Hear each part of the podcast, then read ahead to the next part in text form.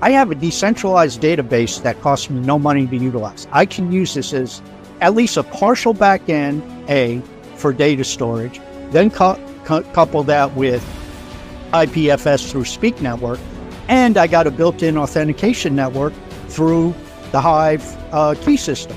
So all of a sudden, if I'm somebody building a business, it's like, wait a second, there's three big pieces that we're taking care of that my IT people don't even need to worry about. They just have to tie into this stuff. That's huge.